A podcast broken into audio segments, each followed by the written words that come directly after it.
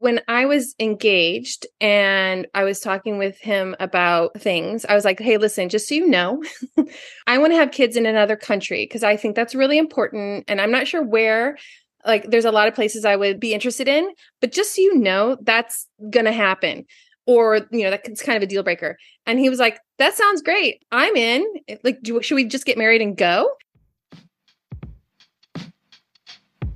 Hey, this is Achim Nowak executive coach, and host of the My Fourth Act podcast. If life is a five act play, how will you spend your fourth act? I have conversations with exceptional humans who have created bold and unexpected fourth acts. Listen and be inspired. And please rate us and subscribe on whatever platform you are listening on. Let's get started. I am delighted to welcome Jane Moore to the My Fourth Act podcast. Um, Jane is the founder and owner of Papagayo Luxury, where she curates custom luxury vacations and villa rentals on Costa Rica's exclusive Papagayo Peninsula. Now, Jane has in some ways lived many people's dreams. She has created what many might consider a dream business. After a 12 year publishing career in Los Angeles with National Geographic Adventure magazine, Jane and her husband left for Costa Rica to live their expat adventure. Serendipity led Jane to managing her first vacation rental. And now, over 11 years later, Jane resides in Miami. From here, she oversees an expansive Papagayo luxury portfolio of hand-picked homes in a truly spectacular Costa Rican setting. I hope our listeners' mouths are already just drooling as I talk about what you do. Hi, Jane. Hi. Well, you are doing such a great job with your description that I'm drooling also. So thank you for the intro. It was lovely. I wanted to talk to you for so many reasons. One is that we both have had expat lives and they can be very enriching. On top of it, your life took you to a place and a country that is sort of a a sexy place in many people's minds. And on top of it, you got to create a business there. Mm-hmm. But before we start, because sometimes we end up in places that we couldn't envision when we were growing up. So when you were growing up and you know how parents ask us like what do you want to do with your life? What was in your thoughts, Jane? I would have to say there was probably two things that I would respond and I don't know what ages exactly, definitely when I was younger. I really wanted to be a hairdresser because I had really I had really long hair and I love to do things with it. And so I love the idea of being a hairdresser and making other people look beautiful. My other thought was I wanted to be a veterinarian. I loved animals. And so I thought that, and my dad, both my parents were in the medical field. So I thought that could be a great road. But then that ended when I realized I really don't like the sight of blood and it's probably not something I want to yeah. focus on. So that ended. what I'm thinking about since you mentioned that both of your parents are in the medical field and and I just had to giggle when you said I wanted to be a hairdresser. And sometimes when we have parents in very established jobs, they go like, "Really? She wants to be a hairdresser?" Did you talk about it? Did they have reactions to it? You know, my parents have always been pretty amazing in letting me run with my ideas. So, eh, like creativity, like I'm a super curious person, and I think they cultivated that.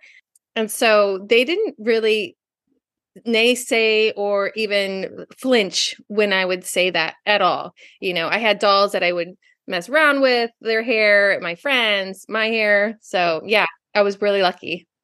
Yeah. It's really nice. I remember I I had a career early on in show business. And I knew that my parents, that was the last thing they wanted for me. But the moment I got some recognition for my work, it was okay. But the ability to just, in the spirit of our podcast, to encourage all of us to find lives that make us happy, right? I mean, that's in the end what it's about. Yeah. One thing that fascinates me about you, and I just want to test this my sense is that you were early on also interested in other languages, other cultures. Would you talk about that a little bit? My upbringing was a little different than some. My parents gave us a choice early on to we could either it was kind of crazy at the time, but they, we could either offer, we had some money that we could spend. We could either spend it on a computer, which was when Apple had just started, or we could buy this lady from our church a new wheelchair. So, of course, as kids, we're like, we have the computer. So I'm sure this, you know, this lady was taken care of, but we ended up getting a computer. So they were super smart because they made it our choice. But then we also, as part of that, eliminate almost eliminated our TV viewership. They're like, if we're getting a computer, you're allowed to watch TV. I feel like it was like a couple hours a week. So it was like two hours or something like that. And we could choose when we were going to watch it. And then we also learned how to code and all that. Well, anyway, so that was one part of the thing as far as them being a little bit different. So therefore, I think that helped my creativity, my curiosity, because I was not looking at TV all the time. I was read I was a voracious reader and all that. So when we decided we were going to take our first international trip, or I should say my parents decided, they said, "Okay, we're going to do this trip and it was going to be after my my 8th grade year." And we ended up going, well, they chose it. They specifically wanted to go to Israel. Mm-hmm. So I come from a very religious family. They're like, "We're going to go to Israel and we want you to you know, see this country and the birth of many religions." So we went and that was my initial foray into international travel. And it was interesting to me because I was completely slammed with completely different culture, completely different languages, completely like it was just so different. I believe that that really made an impact. So from there in high school, I ended up taking, I took French as my four year language. I also, during that time, there was a nine weeks Japanese class. I took Russian in high school. Then when I went to college, I tested out of some French. I think I took a semester and then I went to Russian, which I really liked. But then I ended up taking Mandarin and then I ended up studying abroad. I spent a summer in Taiwan. I spent a semester in Nanjing, China.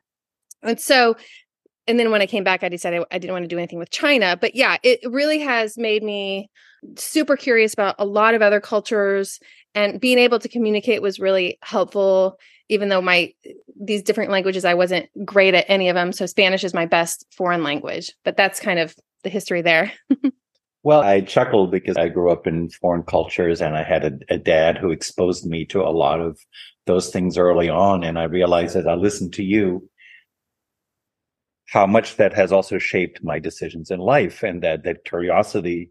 And i appreciate you for using that word.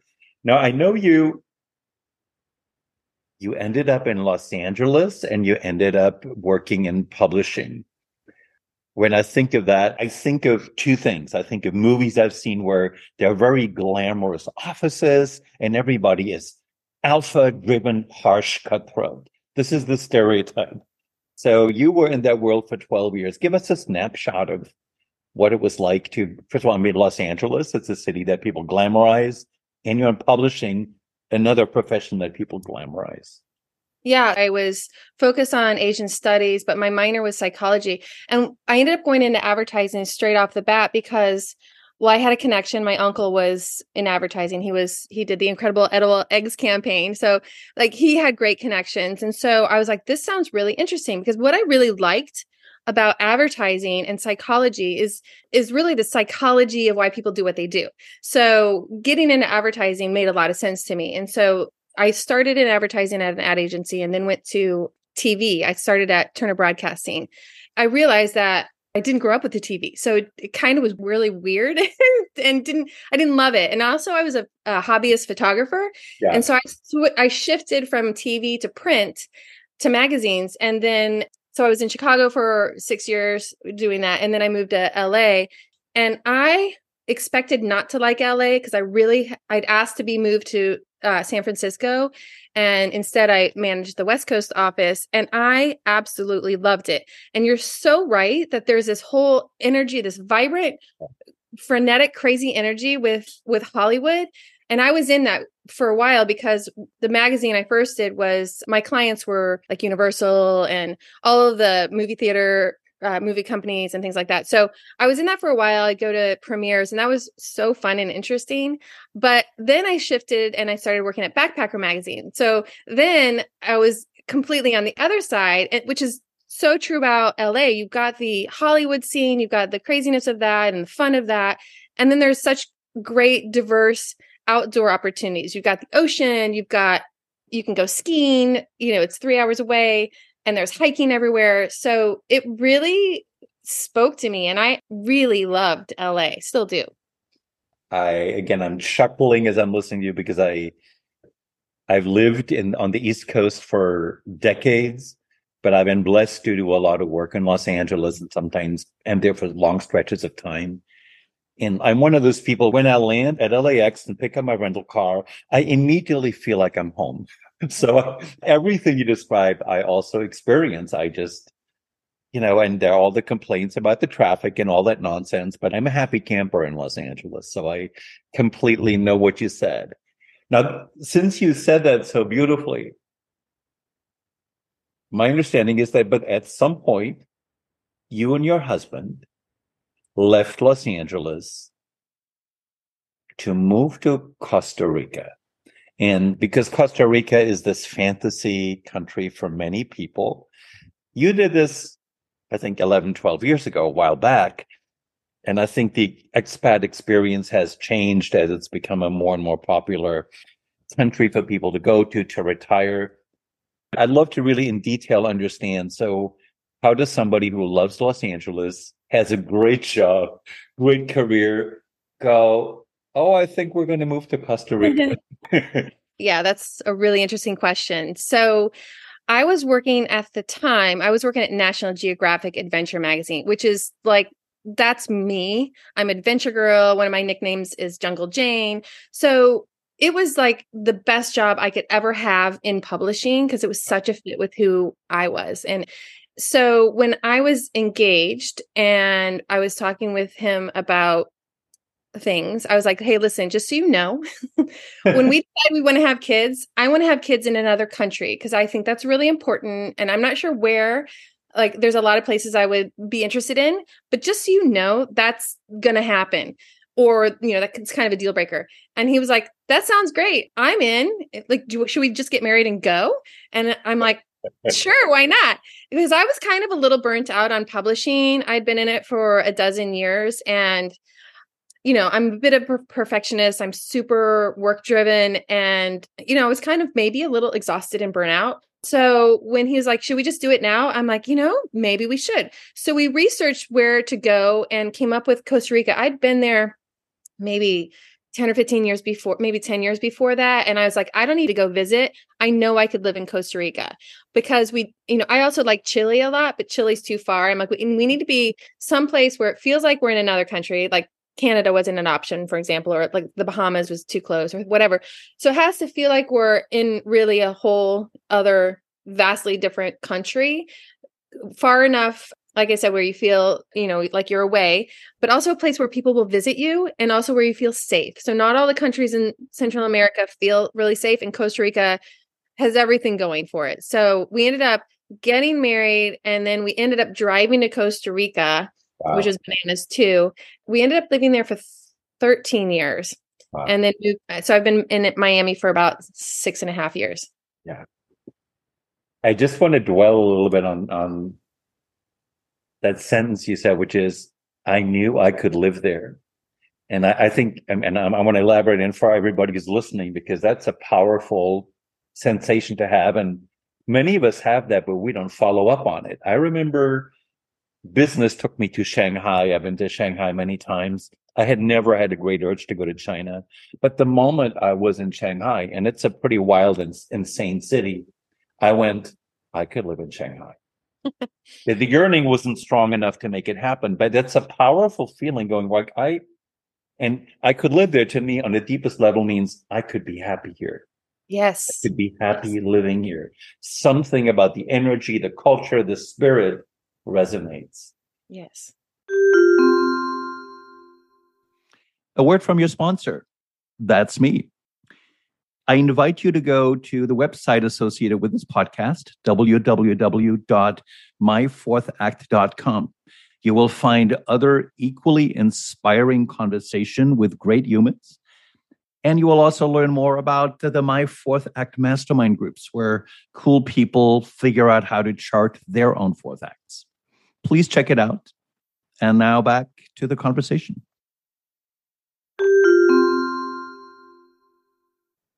Where exactly in Costa Rica did you move to?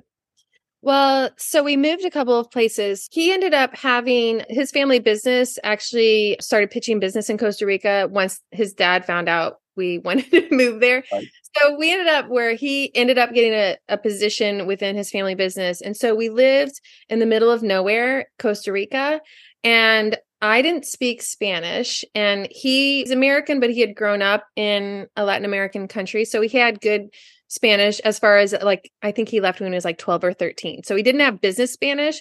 But anyway, so he joined the family business and was doing stuff um, in this little tiny town. And then after a bit, we decided that I would live in the in the capital and he would commute. He's like, I think you need friends to talk to mm-hmm. and speak English with. And so that's what we did. So then we moved to the capital and he commuted and then he ended up moving it sounds weird, but moving in with me. Then he, we were both in the same place in the capital. And that was a thousand times better. And San Jose is really a great capital. I mean, you're not going to live right in the capital, you're going to live in the suburbs, but it was really nice. And there is, like, as you alluded to, there's a nice um, expat community there as well already. Let's jump ahead to the moment you started managing a rental or a property. Because not only did you live in Costa Rica, you started a high end luxury rental business. And I'm sure people going, well, how the hell did she do that? How did you stumble into that or how did that show up in your life, Jane? Yeah, certainly it was it was very organic. The way it happened is originally my job was to make friends. So that was my original job of two person family. And so then I started doing photography because I had always done it as a hobby.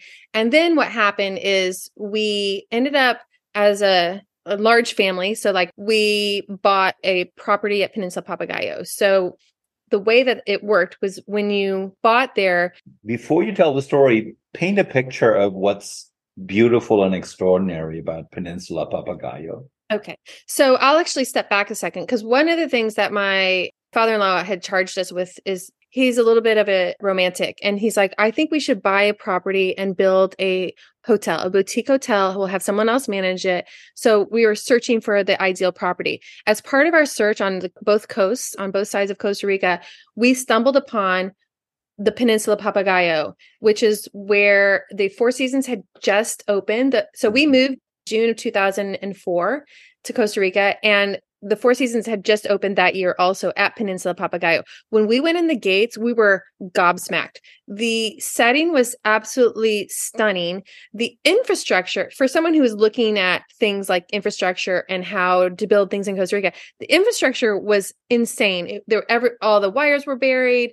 It was jungle meets luxury, but definitely wild, uh, uh, wild nature, not tame or like annoying you know monkeys that are being fed by tourists that, that kind of thing. It was like true wilderness um, but in a luxury setting. So we're just like oh my gosh this is incredible. So we ended up buying a, a property there and when you bought there the peninsula would sell it to you and then they would manage the rentals if you wanted to rent.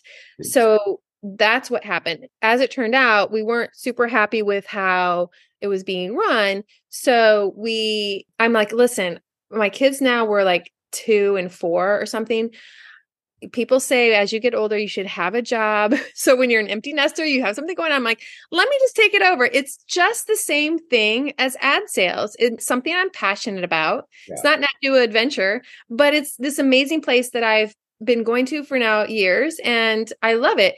And so i took it over and then less than a year later, I think it was like eight or nine months later, the peninsula dissolved their entire rental division. And so then my neighbors were saying, Jane, you've been doing it. Please help me, help me. So that's when I started my business, was completely randomly when they closed, they shuttered the business at Peninsula Papagayo. And that was an opportunity for me. You used the word organic, and then it, it really it wasn't organic. Stepping into something that in a way existed, but also suited some of the gifts and talents you already had. And as I talk to you, I feel you're your bubbly enthusiasm, which is yeah. clear and probably serves you really well. Now, I, as I'm somebody who started multiple businesses, so I I never thought I'd be an entrepreneur, and I think I'm I'm a serial entrepreneur, and I think I'm good at it. But I know, especially in in the hospitality business, which is is, I'm sure there was a learning curve because it sounds great. Wow, I'm going to rent luxury villas in, in this stunning place. What are some things that you learned that maybe you didn't know when you took this on and that you learned along the way? I had previously had some rental properties, but in Chicago and then in even while I was in Costa Rica, I had one in Florida, which was kind of mm-hmm. random too. But but those were year long contracts. So I'd had experience renting, but not vacation rentals. So that was a different thing. I think the biggest aspect that took some learning and took some doing, and I kind of had a not exactly a mentor, but I had someone who was on my side, cheering me on and helping me, mm-hmm. was working with travel agents and wholesalers because I had to learn things like absolutely you have one rate. You don't give special rates to people that call you direct versus travel agents because then if their client calls you, you're going to be you know, they're going to lose credibility. Like it's just not a win-win. It's it's like not good. so there's a lot of things with working with wholesalers and with travel agents that I had to learn because I was not in that business and I never used a travel agent personally. So the first time I used a travel agent was actually 2 summers ago to go back to Israel. But so I really appreciate them and I also it's a super valuable part of my business because it fills in the people who reach find me direct mm-hmm. and versus, you know, when I have gaps, you know, call me anybody. So that was learning a learning curve. Yeah, I can, I can imagine. Uh, I've been at different stages in my life. I've been an Airbnb superhost. You learn about, yeah, you'll have to have people who properly clean your place so it looks really good. And you have to have systems in place that and in your case, I'm just curious because you you offer these beautiful villas, and I would assume that part of your work is the relationship you have with the owners of the villas, managing those relationships. Let me put it this way: if you think about this gorgeous business you have, what's the most enjoyable thing about having that business? But maybe what's also the most challenging and occasionally frustrating thing? Well, so I love talking with people because you saw when you asked me the question, I couldn't get out enough words fast enough.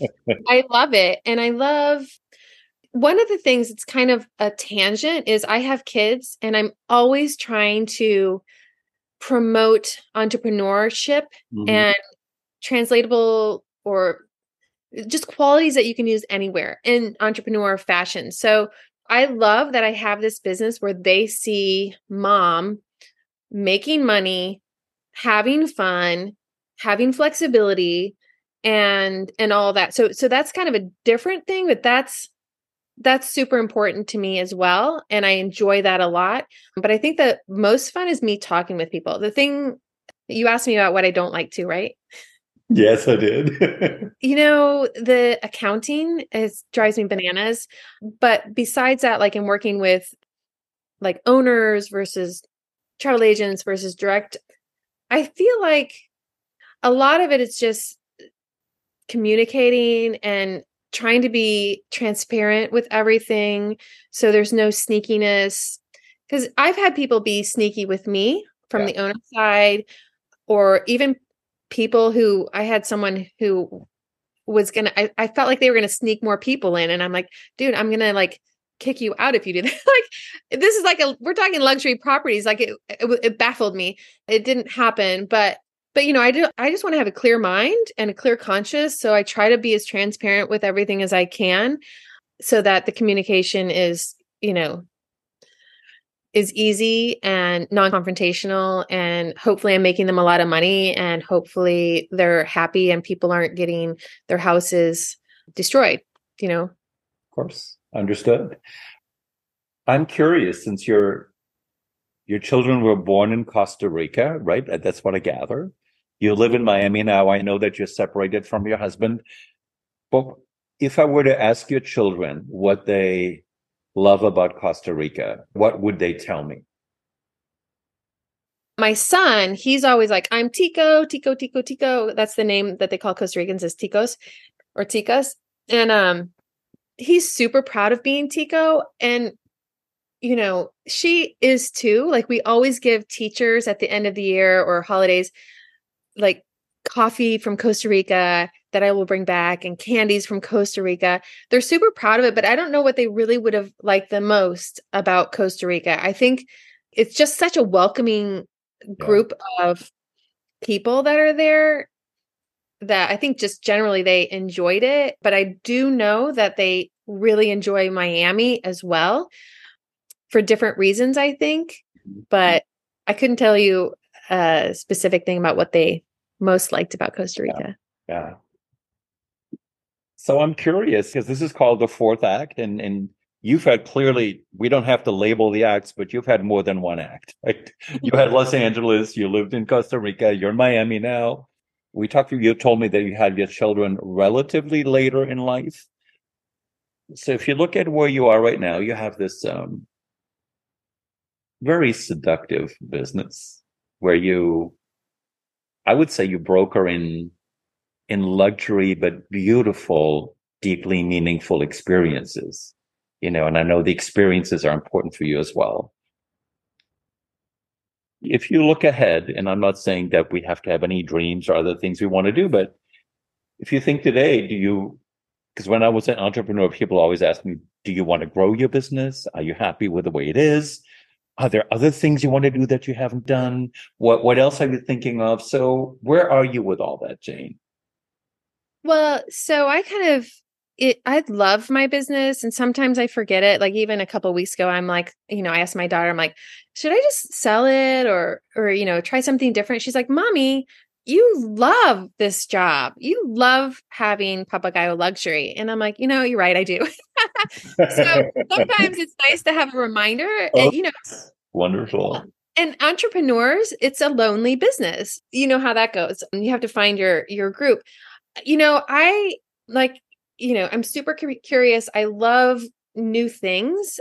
Right before COVID, just randomly, I happened to put in my front yard with my daughter, we made a butterfly garden, which was great because people would always walk during COVID. They walked on my block a lot because it's um, just kind of a walking block.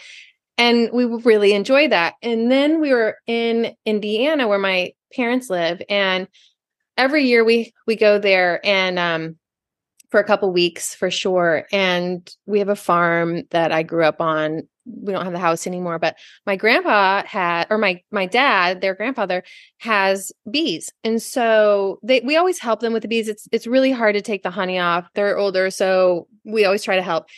You know, and I noticed um, not last summer, two summers ago, I noticed that my son is kind of a bee whisperer.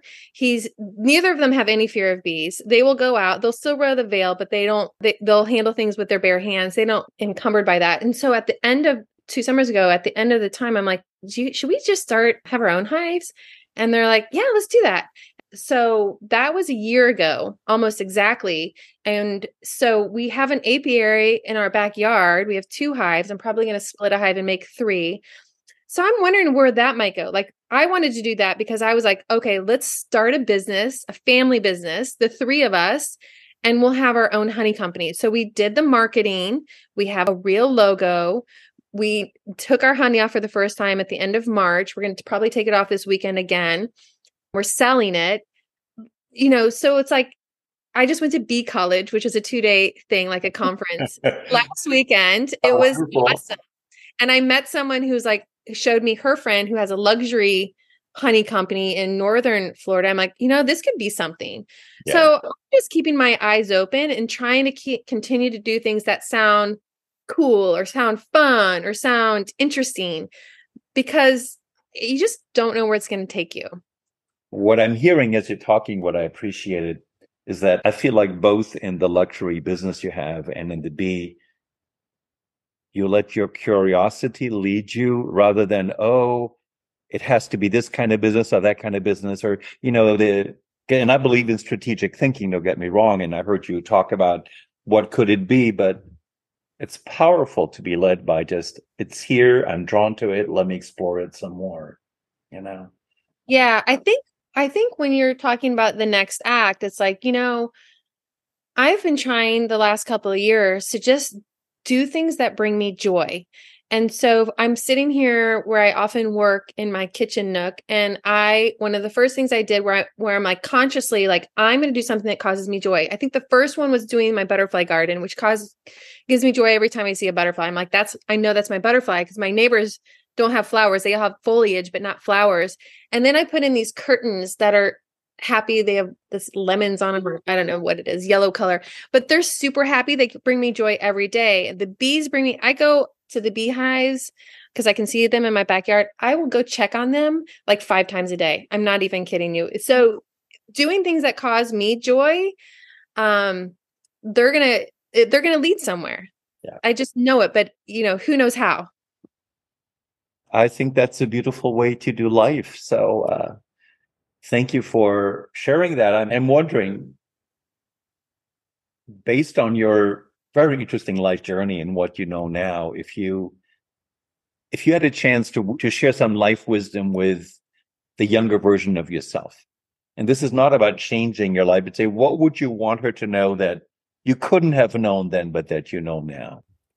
Yeah, I would probably say something along the lines of, you know, stay curious, learn skills, embrace your friends, learn how to chill out because sometimes I'm hyper driven and I don't yeah see the forest for the trees, you know, in kind of like Costa Rican way, like pura vida, you know, it's like, you know, chill out a little bit. So maybe, maybe just relaxing a little bit more, learning how to consciously relax and certainly be curious.